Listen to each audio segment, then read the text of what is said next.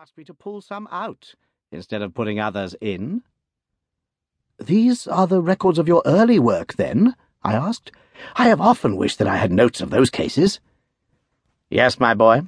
These were all done prematurely before my biographer had come to glorify me. He lifted bundle after bundle in a tender, caressing sort of way. They're not all successes, Watson, said he but there are some pretty little problems among them.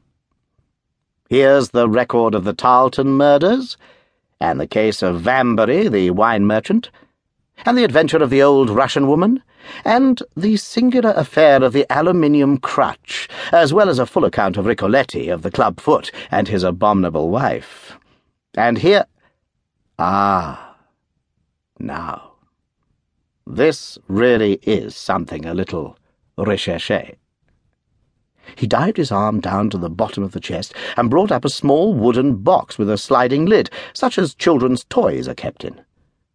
From within he produced a crumpled piece of paper, an old-fashioned brass key, a peg of wood with a ball of string attached to it, and three rusty old discs of metal. Well, my boy, what do you make of this lot? he asked, smiling at my expression. It is a curious collection. Very curious. And the story that hangs round it will strike you as being more curious still. These relics have a history, then? So much so that they are history. What do you mean by that?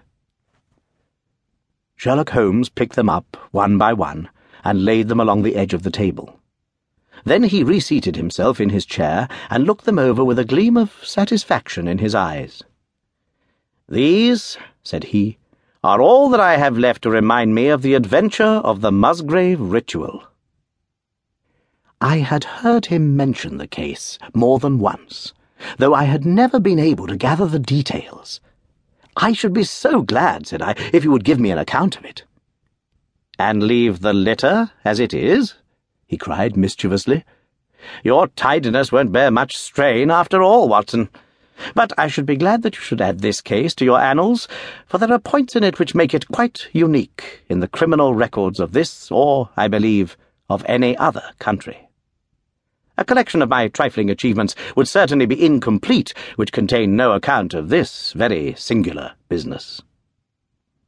You may remember how the affair of the Gloria Scott and my conversation with the unhappy man whose fate I told you of first turned my attention in the direction of the profession which has become my life's work. You see me now, when my name has become known far and wide, and when I am generally recognized both by the public and by the official force as being a final court of appeal in doubtful cases.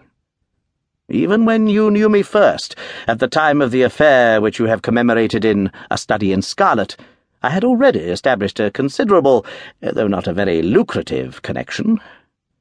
You can hardly realize, then, how difficult I found it at first, and how long I had to wait before I succeeded in making any headway. When I first came up to London, I had rooms in Montague Street, just round the corner from the British Museum, and there I waited, filling in my too abundant leisure time by studying all those branches of science which might make me more efficient. Now and again, cases came in my way, principally through the introduction of old fellow students, for during my last years at the university there was a good deal of talk there about myself and my methods. The third of these cases was that of the Musgrave ritual.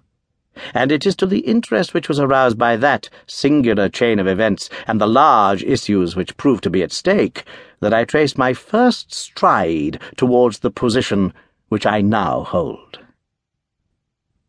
Reginald Musgrave had been in the same college as myself, and I had some slight acquaintance with him.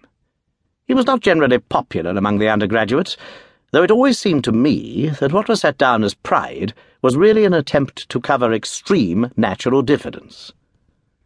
In appearance, he was a man of an exceedingly aristocratic type, thin, high-nosed, and large-eyed, with languid and yet courtly manners. He was indeed a scion of one of the very oldest families in the kingdom, though his branch was a cadet one which had separated from the northern Musgraves some time in the